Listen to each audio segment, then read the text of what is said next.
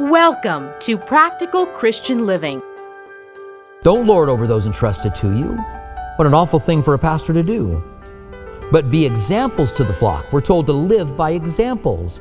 Live the principles that you are teaching. Let them see what happens in your life and how God blesses you as you live those principles, and they'll want to live those principles as well.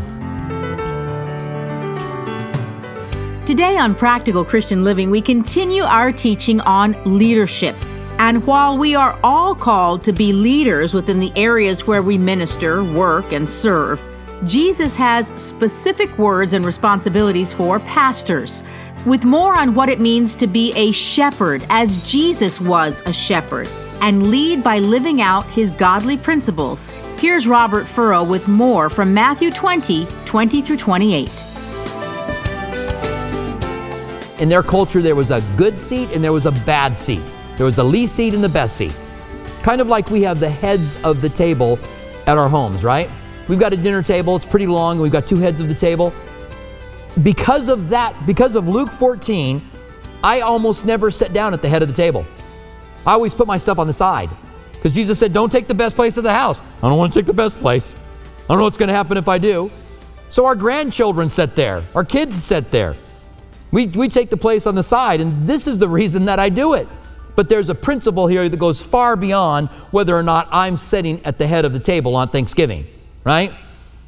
The principle is Jesus said, don't, when you're invited over to someone's house, don't scramble for the best seat. Let someone say to you, that's not for you. And you are humbled in front of everybody. But instead, take the least seat so that when they say, hey, this one's, that's not your seat, this one's for you, and they give you a place of honor, you are exalted in front of everyone. It reminds me of what Jesus said when he said, humble yourself and you will be exalted. Exalt yourself, and you will be humbled. It's a good principle. These guys were leaders. You want a position of leadership? Then don't strive for it. Make yourself available to God. Ask to be used by God. If God is stirring you up to be used by Him, that's a good thing. It's not a bad thing. But you don't want to promote yourself. Number two, do not lord over people. That's what we find here in our text. That's what Jesus said to them. In Luke 22 25, he said to them, The kings of the Gentiles exercise lordship over them, and these who exercise authority over them are called benefactors, not so among you. In 1 Peter chapter 5, there's a passage on pastoral conduct. It's the first five verses that are there.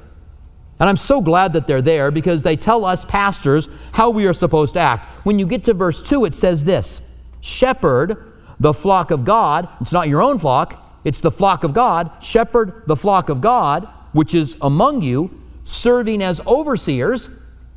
It's important to oversee, not by compulsion, but willingly. Not because you have to, but because you want to. I always say to a pastor who says, I'm just so tired of it, I'm so sick of it, I don't want to pastor anymore. I say, quit. Go sell cars, go do something else, do anything. Do it because you want to do it, not because you're forced to do it, not for dishonest gain, but eagerly.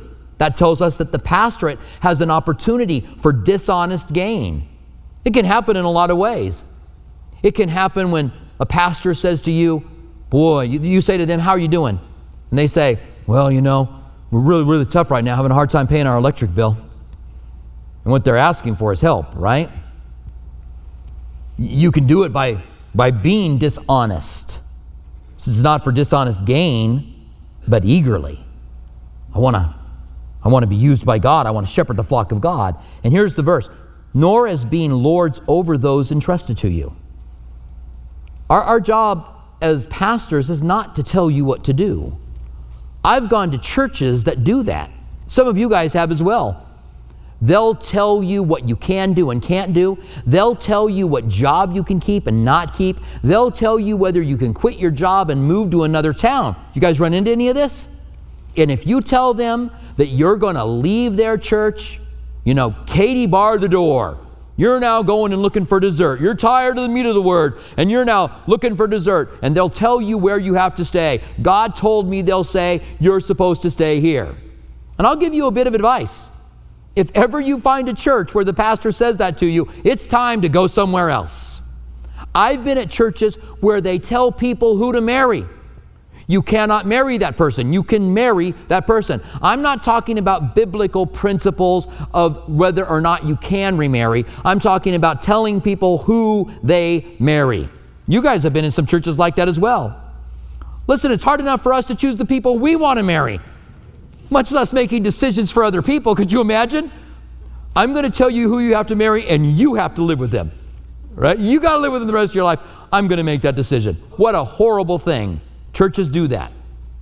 And if you are attending a church that they are lording over you, they're telling you that you have to stay, you can't go somewhere else, they're, they're massively involved in your life, even telling you what you can, how much you should give. A pastor's job is to take, Jesus is the one who tells us what to do and not to do, right? He is our Lord.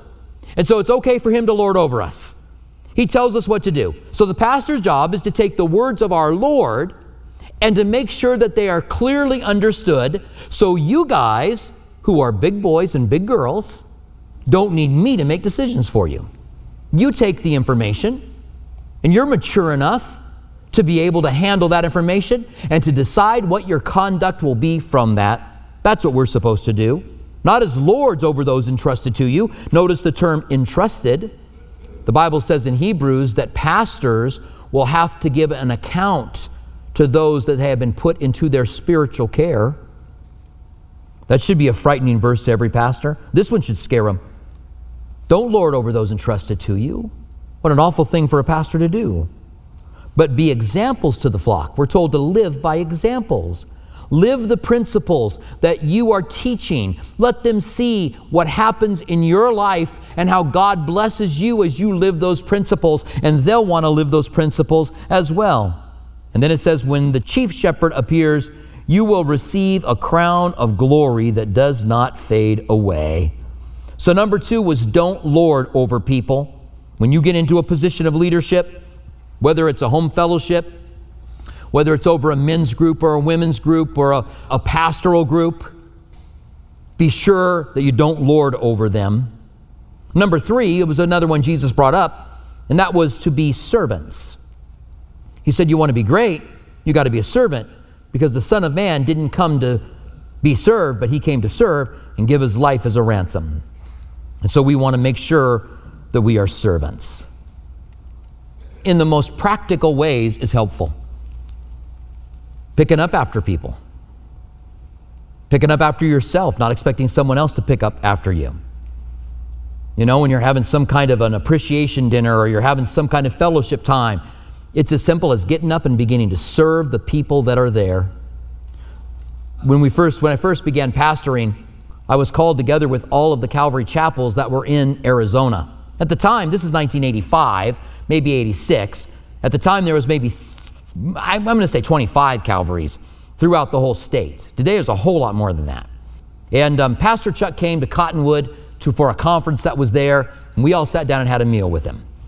Pastor Chuck Smith. It was so amazing for me to sit down with him. I'm 26 years old. I don't know what he was at the time, maybe 60, maybe what I am now. But I remember sitting down and talking with him and just being so excited. And there's a Bible college there, and the Bible college kids were serving the meal. And then all of a sudden, as the kids come out to clean up, Pastor Chuck jumps up and starts to clean up with them. Not one of us stayed seated. Everyone, it wasn't our idea. We were just going to let the kids come out. But it was a good lesson for us. All of us learn we're not just to sit back and be served. Here we are, pastors of Calvary Chapel in Arizona. we're just going to sit and hang out with Chuck. Chuck's like, I'm cleaning up with the kids. You guys do whatever you want to do. What a thing to say to those kids as well, huh? That he would minister in such a way. Number four, the fourth principle, the third principle is become a servant. The fourth principle is you must humble yourself.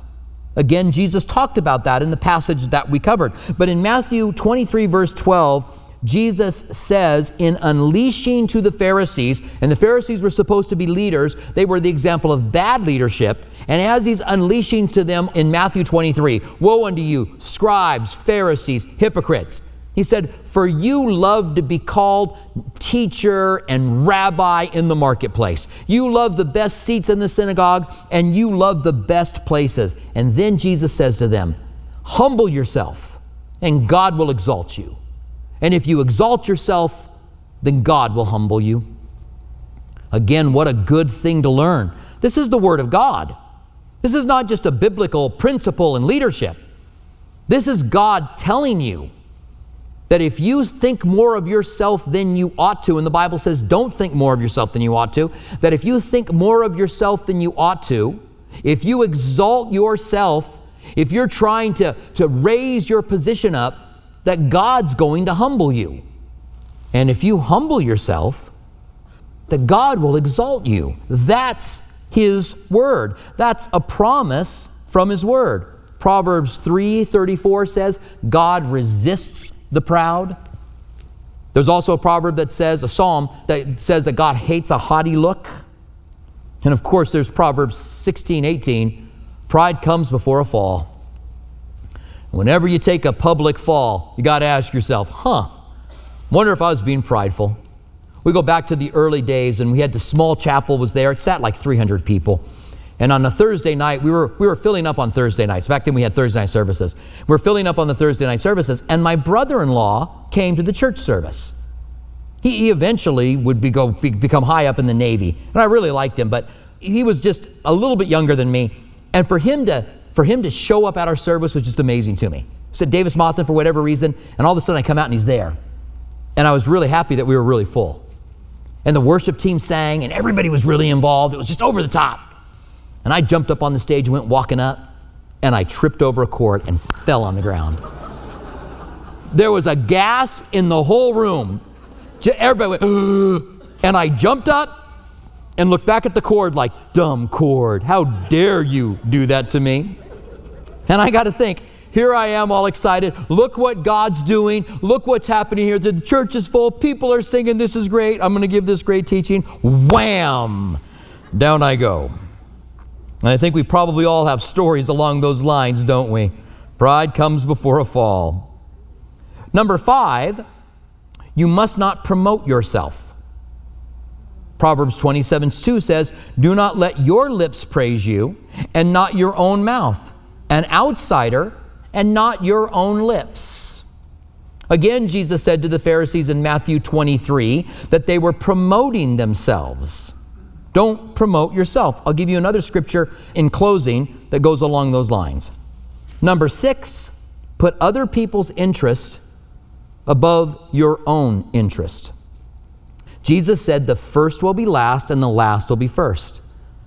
That means we're to take the last place in the line. That when we put other people's interest, when we say to them, you go ahead, instead of always having to have that first place, instead of always having to have the very best thing. Years ago, I heard a message by Charles Swindoll. He talked about taking his son on a kayaking trip. I mean, it was a rafting trip instead of kayaking, but it was a rafting trip. And that he made sure when they got there that they got the best van to go in. And then he kind of like checked out the guides and he made sure that he got with the best guide that he thought. And he looked at the rafts and he made sure that that guide had a, a good raft. Then he went through the whole thing with his son, and, and when he got home, he found that his passage was Philippians. Don't only look out for your own interests, but look out for the interests of others. And I love Charles Swindoll's humility. He said, Never have I been more ashamed than I was before my son that I had to teach that passage after the way that I acted. And I thought, Lord, help us to not just have to have the best for us, because we're so much like that, aren't we? I mean, think about it. If you're somewhere and you got to pick something out, you pick out the very best that there is, right? Instead of looking out for other people's interests. So Philippians 2 3 and 4 says, Let nothing be done through selfish ambition.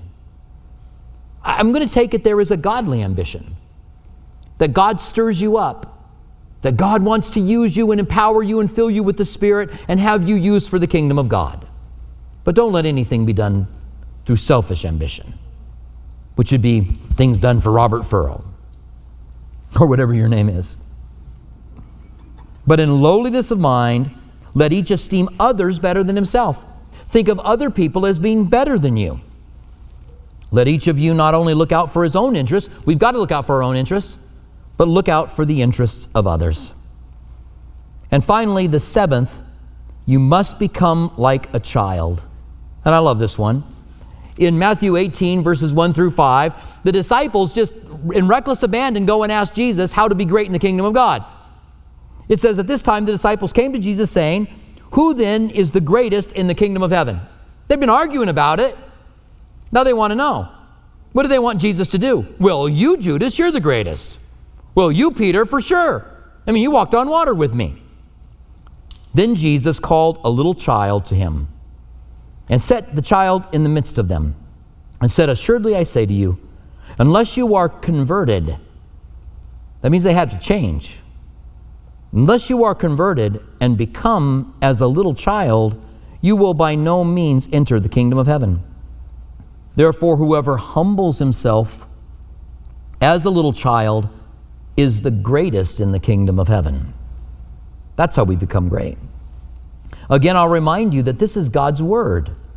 This is something we can act on, that we can take these principles and see God do great things in our lives as we do. Then he, he adds, Whoever receives one little child like this in my name receives me. Jesus talks in other places if we give a glass of water in his name, we will not lose our reward. And that as we've done it to the least of these, we've done it unto him. In closing, I just want to say Psalms 75, verses 6 and 7, it says, For exaltation, promotion, other versions say, for exaltation comes neither from the east, nor the west, nor from the south to be promoted doesn't come from, just doesn't happen, doesn't come from the east or the west or the south. But God is the judge who puts down one and exalts another. Boy, that's a good thing for us to remember, isn't it? As we humble ourselves before Him, maybe we aren't being promoted because we aren't following these seven principles that are radically different. These are not principles you're going to learn in a leadership conference that you go to. But if we can apply them in our lives, then God is the one who promotes. And we might find our lives counting. And when I examine myself, trying to examine what's pure in my life and what's not pure in my life as far as ambition goes, what I think is pure is that I want my life to count. I don't want my life to be wasted. I don't want years to be wasted. I don't want days to be wasted. I want God to use my life with other people. And if we will do these things, then he will do it. Jesus had never rebuked his disciples, I'd said in the beginning of the study, for wanting to be great. Isn't that interesting? I think we would, but Jesus didn't. Instead, he redirected them to what real greatness is. It's not bad to want to have your life count. It's not bad to want to be used by God in powerful ways. It's only bad when we have the wrong intentions and it's selfish ambition instead of what godly ambition would look like. Stand with me, would you, and let's pray together. Father, we want to thank you that we have all of these passages in the Bible that teach us about true ambition or teach us how to be used great in the kingdom of God. And Lord, we ask you to forgive us when we compare ourselves to ourselves. Forgive us when we consider how we can, can be raised up above other people instead of humbling ourselves before you. We don't want you to resist us. We don't want you to be against us, but we want you on our side. And so, Lord, let these principles, let them marinate to our souls. Let them become a part of who we are. Let us find a way to live for others, even as you did, as you even died for others. And we thank you for this. In the name of Jesus, we pray. Amen. I'd like you to keep your heads bowed, please, and your eyes closed for just a couple of minutes. And I want to give you an opportunity if you're here today and you have never received Jesus as your Savior. Maybe you were born in church, maybe you grew up in church, maybe you began to go to church now again. But you don't become a Christian by osmosis. You don't become a Christian just because you're born into the family. Someone said there's no grandchildren in the kingdom of God. You have to be born again. You have to be changed. And so the Bible says, John chapter 1 verse 12, as many as receive him, he gives the power to become a child of God to those who believe in his name. If you will believe in him, if you'll receive him, if you'll ask him into your life, Revelation 3:20 Behold I stand at the door and knock. If any man hears my voice and opens the door I will come in and dine with him and he with me. The Bible says no one comes to the Son unless the Father first draws him. That means if you're going to come to Christ tonight it's because God's drawing you. Salvation isn't your idea it's God's idea And I love that because sometimes we could think boy I'm crashing the party God didn't really want me I just asked him to save me and he did Nope God's called you He's drawing you, He's working in your life today. Also, if you're here today and you've asked Him years ago or months ago to come into your life and then you never followed through with it for whatever reason, you obviously have to follow through. There's got to be fruit of the commitment that you make. If it's a genuine, right commitment, then you will follow through with it. And if you didn't, perhaps there were other things. Maybe it was harder than you thought. Maybe the cares and the worries of this world choked out that faith or choked out the Word of God. And you want to come back now. Don't think that God won't receive you. He said He'd leave the 99 and go after the one. I, I, love that because Jesus says, I'm the good shepherd, but He's the only one who could leave the 99 and they'd still be okay and go after the one. I don't know that a good shepherd would do that, an actual shepherd. But Jesus cares about you so much, He'll leave the 99 and go after you. You are like a prodigal son, a prodigal daughter who would come back to Him. I uh, grew up in a church where we were taught that if we believed God existed, that we were going to heaven. I was challenged that as a young teenager, and I invited Christ into my life, and I was born again. I walked away at 18, and God called me back at 19. And when I was saved and when I came back to Him, they were both very powerful moments in my life as God began to work in them. And I believe that God will do that with you today. I'm going to ask you in a moment if you're here to raise your hand if you would like to give your life to Christ or to return your life to Christ. If you're watching online, if you're on YouTube or Facebook, you want to give your life to Christ, then just respond to Him now and pray this prayer with me. A little bit later on, you can send an email to saved at calvarytucson.com We'd love to contact you. We'd love to, to follow through as you make this commitment. So if you're here today and you want to give your life to Christ or you would like to return to Him, then I'm going to ask you to do something simple. Just right where you are, raise your hand. I want to acknowledge your hand and then I want to pray for you as you make this commitment for Him now. God bless you, sir. Anyone else? God bless you, ma'am. That's great. God bless you. They're up in the balcony. That's awesome. Hi, God bless you. And God bless you. That's great. All right. And if you're online now, then you can respond to, or if you're listening to this on Reach Radio, then you can respond to. If you're driving your car, keep your eyes open, but pray this prayer as well. I'd like everyone, including those, you can put your hands down, and I would like everyone, including those who raise their hands, to repeat this prayer after me. Dear Heavenly Father, I confess that I have sinned. And I know my sin separates me from you. But I also understand that I can be forgiven by the death of Jesus on the cross. So I invite you into my life. And I turn from my sin that I can live for you.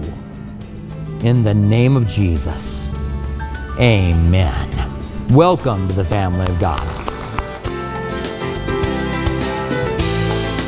We pray that the Lord is speaking to you in a personal way here at Practical Christian Living. If you'd like to hear more of Robert Furrow's teachings, visit calvarytucson.com. For our local listeners, Calvary Tucson is open and holding physical services while being mindful of social distancing guidelines. Our East Campus at Speedway and Camino Seco meets Saturdays at 6 p.m. and Sunday mornings at 9:45 a.m. Our West Campus, south of Palo Verde and I-10, meets Sunday mornings at 8:30 a.m. and 11 a.m. Our midweek service times are Wednesday evening at 6 p.m. at our East Campus and 7:15 p.m. at our West Campus. If you prefer, you can watch our service online at live.calvarytucson.com and also on our Facebook page and YouTube channel. Our online campus is available during East Campus service times. If Practical Christian Living Radio has blessed you and you'd like to donate, please visit pclaz.org. That's pclaz.org, where you can make a secure one time donation or sign on to become a monthly partner on a reoccurring basis. Have you accepted Jesus into your life or have questions about salvation? Email us at saved at calvarytucson.com. And don't forget to follow us on social media Instagram at Calvary Tucson and Facebook at Calvary Chapel Tucson. We want to remind our local listeners that you can watch Practical Christian Living Sunday mornings at 8:30 on KGUN 9 TV. May we walk worthy while we wait for the return of our Savior. Thank you for joining us for Practical Christian Living.